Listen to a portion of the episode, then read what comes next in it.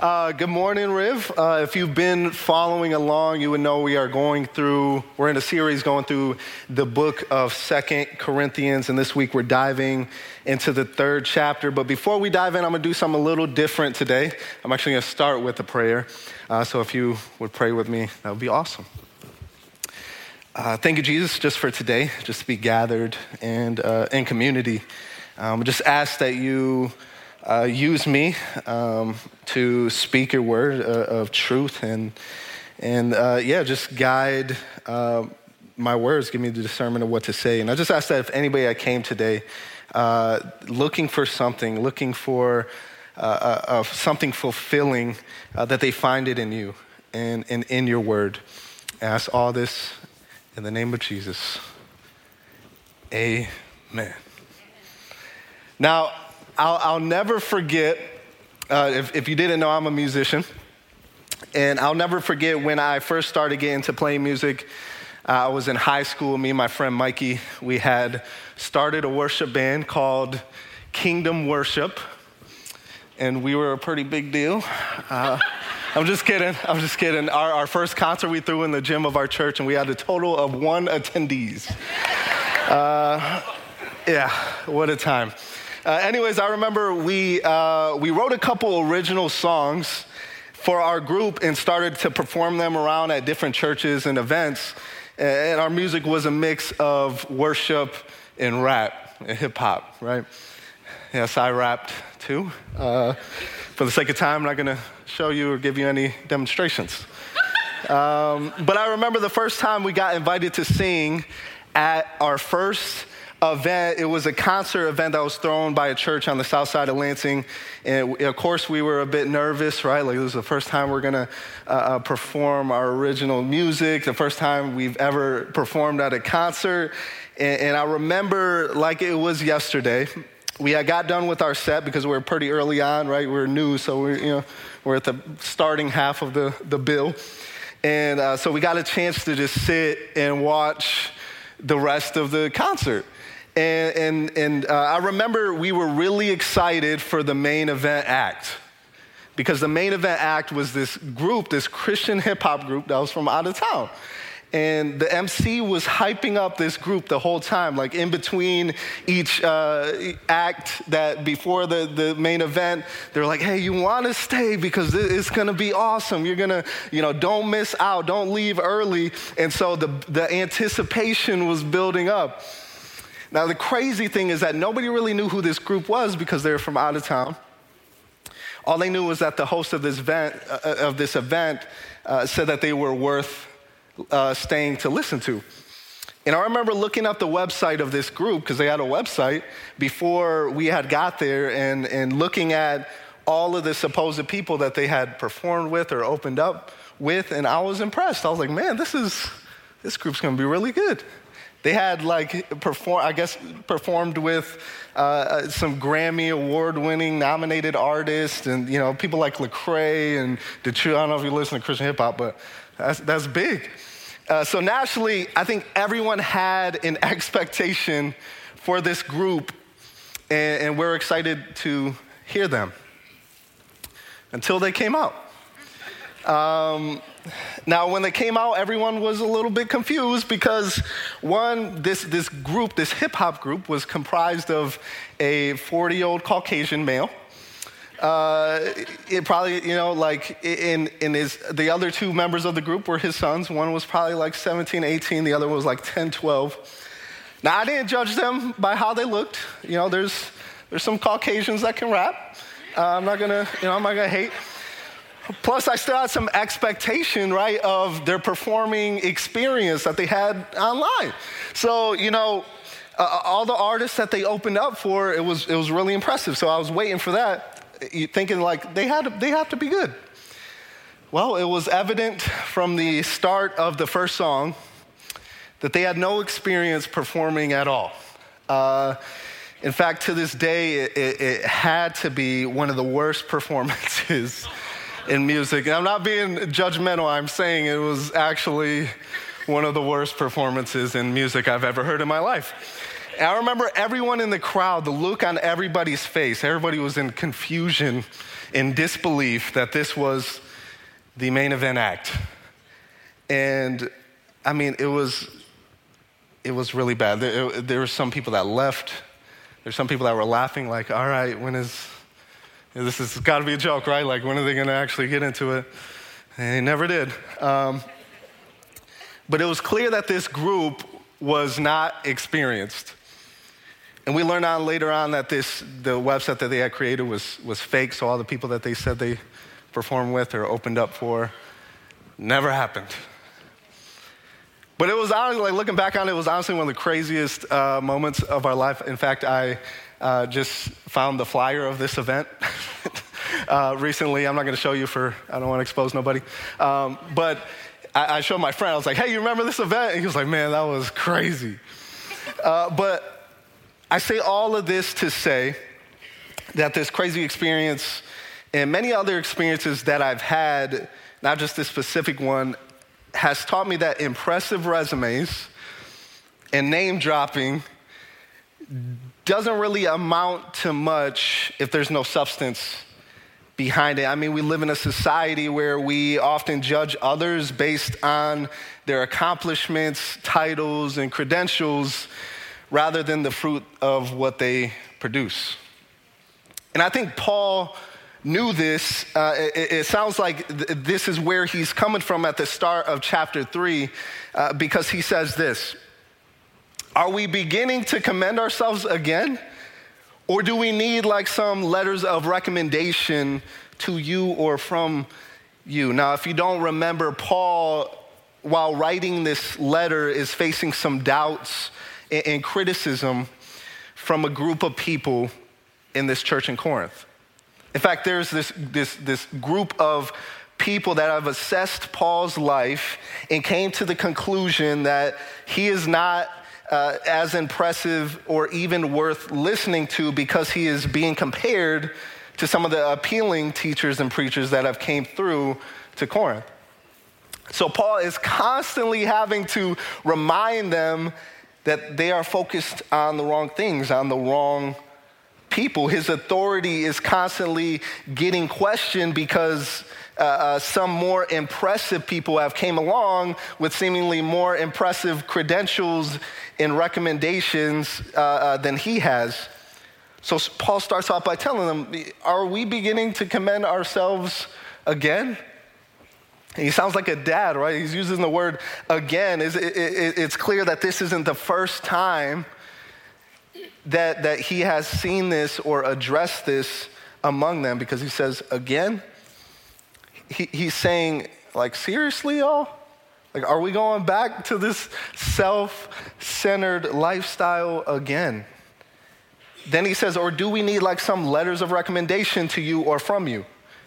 Paul is addressing an issue that is going on among them. He, he is somehow aware that they have been given access to of themselves of, of, of fall, to false teachers simply off of the letters of recommendation that they have brought to them. You see, back in Paul's day, uh, it was all about who you knew. That saying is, is not about what you know, it's about who you know. That saying was still true back then, but even more so uh, you see, the Roman structure of society that they were living in uh, was built on connections. If you were connected in some way to, to a, a big, powerful person, you would flex that and use that to your advantage. You would need letters of recommendation to get into certain exclusive groups, to learn under famous teachers, to get into certain military positions. It was, it was a way of climbing the social ladder in their society. And I don't know what you might be thinking, like, that sounds real similar to today. Yeah, I was talking with one of the pastoral residents over at Riv last week, uh, Alfonso, and he was talking to me a little bit about his experience. He was in the NFL, and uh, he was express, expressing to me uh, how he learned uh, that he learned how cold-hearted the NFL business is. It, it, he said it's really about who you know, your connections, and, and there is evident favoritism. He said one of the coaches of their team that they were on uh, uh, t- told his friend, uh, who was a great football player, he said, Look, I know you're better at this position than the, than the starter, and you should probably be starting, but I like him. And, and uh, he's too connected, and it would cost us too much to replace him. I mean, that's, that's crazy, right? Somebody who's better, but he just doesn't have the connections. It's all about who you know. But we all know that this idea uh, uh, of a life built on connections, on recommendations, is not sustainable. Uh, that in most cases, people can misuse and abuse that. I mean, have, has anybody ever recommended somebody for a job and regretted it? It doesn't always work out. And um, now, don't get me wrong, I don't think that Paul is against letters of recommendation. I mean, even he himself has, has uh, used some, and, and some of the colleagues that he respected have used letters of recommendation. What I think he is getting at here, though, is that it is just absurd that he even needs to bring letters of recommendation to them in the first place. Why? Because they already know him. He's the one that planted their church. That's why he says next, You yourselves are our letter of recommendation written on our hearts, known and read by everyone. He says, You are our letter of recommendation. You are the proof uh, of God's workmanship. Sure, other people that uh, you know may have came uh, with impressive letters, but look around you. You're all the proof that we need. And guess what? This proof, this letter of recommendation, you are known and read by everyone. I think that is beautiful. I mean, have you ever looked at your life or somebody else's life and thought, man, I don't need any more proof that God is real and active in humanity than this person's life? I think of people like my mom, crazy testimony. People like my wife, you know, like crazy testimony. Some of my friends who people never thought would even enter a church building now are believers. I mean, that's, it, it's a beautiful thing to be physical evidence of God's work. And I love how Paul in this next section clarifies that them being his letter of recommendation actually has nothing to do with his own credentials. He says, you show that you are Christ's letter delivered by us. He's saying Christ is the author. You are Christ's letter. We're just the deliverers. We didn't do anything to make this happen. It's all Jesus' work. We're just the messengers. And guess what? This letter, it's not written with ink, but with the spirit of the living God. It's not written with ink, it's not man made. Paul is saying this letter is from Jesus. So it beats any physical letter that any of these false teachers could bring to you because Jesus is the author, which means it was written before any of their letters. It's permanent and it's perfect. Why? Because this letter is written with the Spirit of the living God. I mean, just think about that for a moment. The, uh, written with the spirit of the living God. I think Paul was very intentional in his wording here because he could have just said the Holy Spirit or the Spirit of God like he does in other places, but instead he says the Spirit of the living God. And this is actually the only place in Scripture where this full expression is given, so it had to be intentional. It's important. Spirit of the living God. The Spirit of God is living, which means it's active, it's, it's, it's at work. It's not temporary like ink, but it, it's alive and active. Then he goes on to say, not on tablets of stone, but on tablets of human hearts. So not only is it not written with ink, but it's not written on tablets of stone. Instead, it's written on tablets of human hearts. So we have the contrast of, uh, of ink in the spirit of the living God, and now the contrast uh, of tablets of stone and tablets of human hearts. As we'll find out later uh, as we move on in this series and go through uh, the rest of Second Corinthians, this mention of tablets of stone is most likely in allude to the law of Moses and Exodus in the Old Testament, aka the Old Covenant. And anybody who knew the Torah would have picked up that this is what Paul was referencing here. And in the same way, uh, he, he also contrasts that with the mention of the Spirit of the living God and it being engraved on human hearts and allude to this new covenant. And if you were Jewish or had any knowledge of the Old Testament prophets, which would have been a good amount of Paul's audience here, you would have also knew Paul was also making a reference here to Jeremiah 31 and his mention of the tablets of human hearts. So, so let's take a quick little detour. Uh, let's put on our Old Testament hats, uh, just so we could have some context of what, what Paul is getting at here. Uh, Jeremiah 31 33 says, Instead, this is the covenant I will make with the house of Israel after those days. The Lord's declaration. I will put my teaching within them and write it on their hearts. I will be their God, and they will be my people. So, just some really quick context here. Jeremiah is a prophet in, in which God sends to his people, uh, the Israelites, the Jewish people, it, to basically tell them that Babylon, this big, savage empire, will come and overtake Israel, Jerusalem, and, and take them into captivity. They will be exiled in a foreign land. But it's not for no reason at all. He didn't just do that for no reason, but, uh, but it's because uh, they have been disobedient, been caught up trying to do everything themselves, leaving God out of their plans, and overall just getting further and further away from Him. So, what's God's response? He, he, he shows them that just how He could give them these things and bless them, He could also take it away. So he takes everything away from them. The promised land that they had been waiting so long for, he takes it away. He uses Babylon, this, this nation of pagans, to overtake them and make them slaves in Babylon, a foreign nation.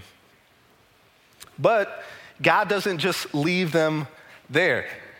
He gives them uh, uh, some future hope in this situation. He gives them some, uh, uh a little bit of a positive future to, to, to hope for. Uh, this is where just two chapters before, right, we get that famous verse, Jeremiah 29 11, right?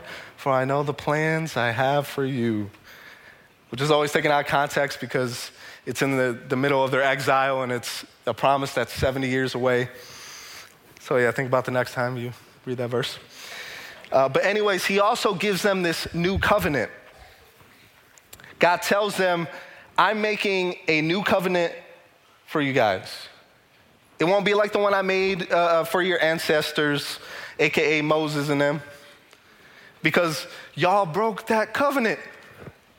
It was obviously too much for you to handle, uh, hence why you're exiled.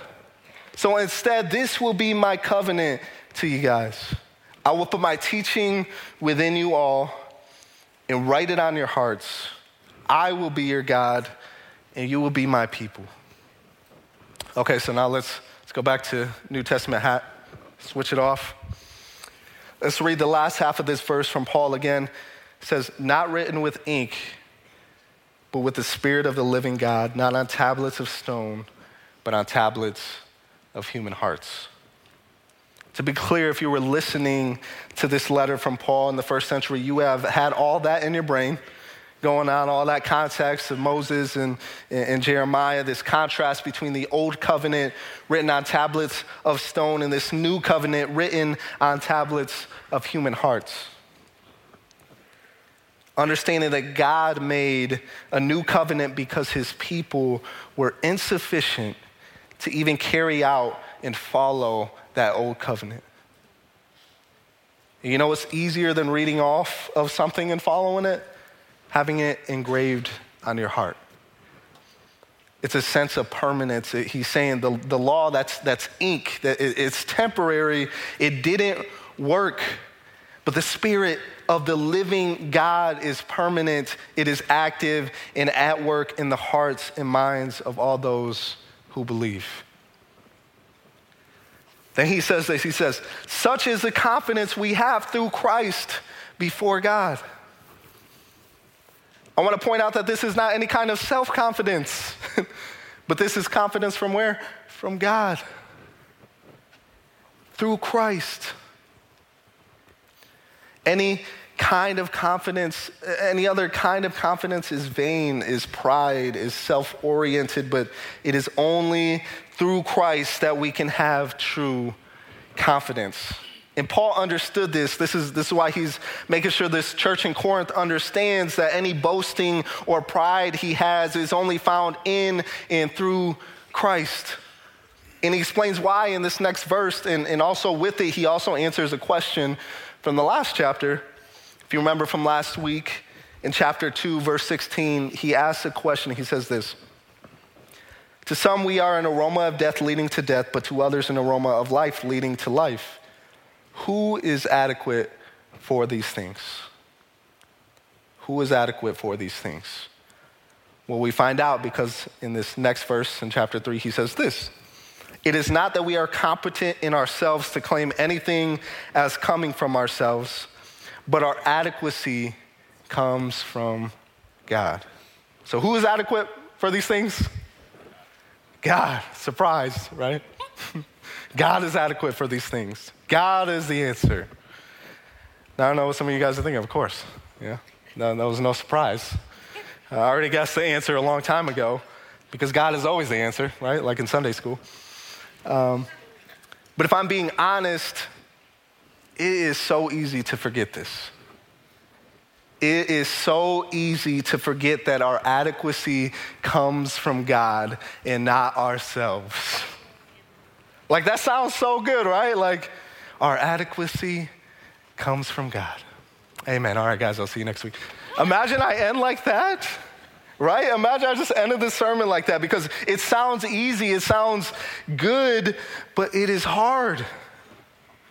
It's, it's hard to accept that we, we actually don't have it all together, that we actually are not competent to claim anything that we've done is because of our own doing. That's hard.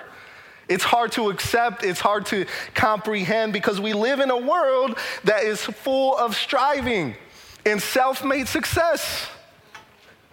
A world that encourages individualism and self accomplishment. I don't, I don't know if you've realized it, but our Western culture, our society has been pushing more and more towards self centered lifestyles. I mean, social media is full of self made millionaires and crazy success stories, and everyone offering advice and courses on how to become self made. It's interesting. Uh, Pew Research did this study on the sharp decline. There's been a decline in college, college enrollments over the past decade. And, and what they found that there was two reasons why students were deciding not to pursue a college degree. Number one, of course, finances, right? College is expensive. But number two was that they didn't think they needed it. They felt that they could learn what they needed to without college. You see, this idea that we can do everything ourselves and by ourselves is drastically increasing in society, and yet this very idea is in direct conflict with the truth that Paul is talking about here that our confidence comes from God and that our competence comes from God. Paul says we're, we aren't even competent in our own selves. So, how can we be competent in anything else? We don't even really know ourselves. We are, we are in, incompetent in understanding ourselves. Hello, that's why counseling and therapy is even a thing. Because we need help in understanding our emotions, our feelings, and even our own identity.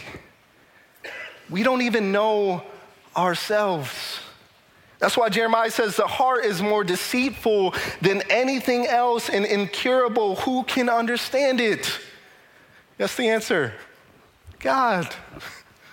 Yeah, so we, how, how can we say that anything comes from us when we don't even know who us is? But thank God because our adequacy, our competence, it all comes from God. We are sufficient in Christ in spite of our insufficiencies. We can be confident because we can be competent in God. And I love this next verse because Paul kind of loops it all together. He explains why he is confident, why he knows he's even able to minister to them in the first place.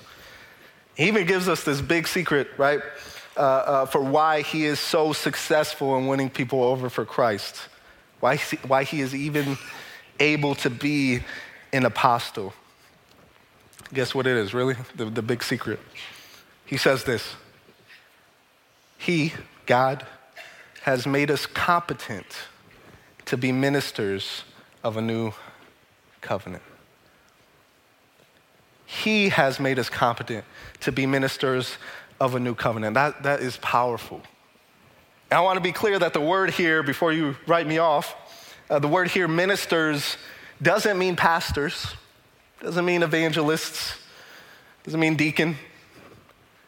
The word ministers here, our, our, modern understanding of this word minister can, can cause us to just pass by this verse, right? Like, well, I'm not a pastor, so I guess I'll just skip this section.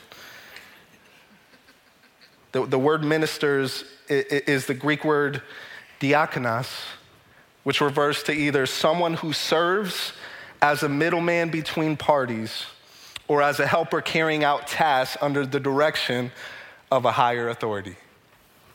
So, in short, this applies to everybody, all believers. So, you're not off the hook in ministering this new covenant. You're not uh, unqualified to minister this new covenant because we are all ministers of this new covenant. We're all the middlemen and women. I know it sounds crazy, it might be even sound a little scary to some people. Like, that's a lot of weight, right? It's a big task spreading the gospel.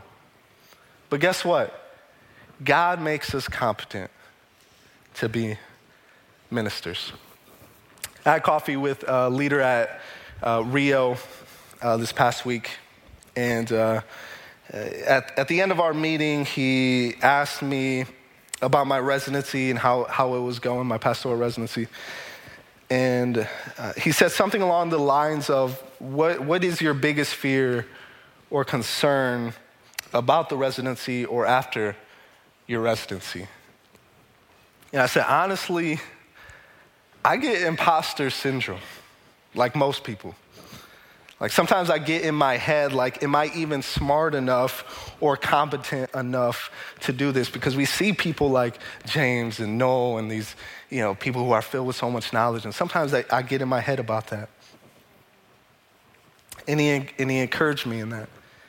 He reminded me that my competence, my, my worth, my adequacy it doesn't come from anything that I could ever do because it can only come from God. So even me, the person that wrote this sermon, spent hours studying it, even I forget sometimes that my adequacy and competence comes from God. And maybe you're in that place today. Maybe, uh, maybe you've, um, you've been worried or, or self conscious Maybe you have a family member or a friend that is an unbeliever and you just haven't figured out or had the courage to tell them about this good news of Jesus. Or maybe you have been trying and but you've been trying to so hard just using your own knowledge and, and understanding it just hasn't been working if, if, if that's you i just want you to be encouraged and remember that although we are limited in our abilities Although we are sinful people and we fall short all the time, God is still able to use us to minister his good news to others because he is the one that makes us competent. And we could be confident because God is the one that equips us to do it. It doesn't matter our education, it doesn't matter if we got a seminary degree or not, we can all play a part in spreading the gospel because we don't have anything to do with it being successful or not. I'll say that again. We don't have anything to do with it being successful or not. We're just the messengers. We're just the ones delivering the letter. And man, that, that takes a load off, right? Like that's. And it is the Spirit of the living God working within us that allows us to share the good news of Jesus. So we don't need letters of recommendation because our lives are the letters of recommendation of Jesus to the world. Let's pray. God, I thank you uh, just for your word. Uh, God, I ask that if we have any doubts in ourselves, man, the, the devil, the, the accuser is constantly at work in, in making us believe that we are less than or we are not as competent as, as we can be. And God, I ask that you just, uh, yeah, just rebuke all those thoughts that come. God, I just ask that you just help us to remember your word, that it's not us, it's all you. And I ask that as we go on throughout the weeks, as we have encounters with other people, that we are able to uh, just remember your words and be encouraged that our confidence and our competence comes from you, that it is only through Christ that we can be confident. And I ask all this in your name. Amen.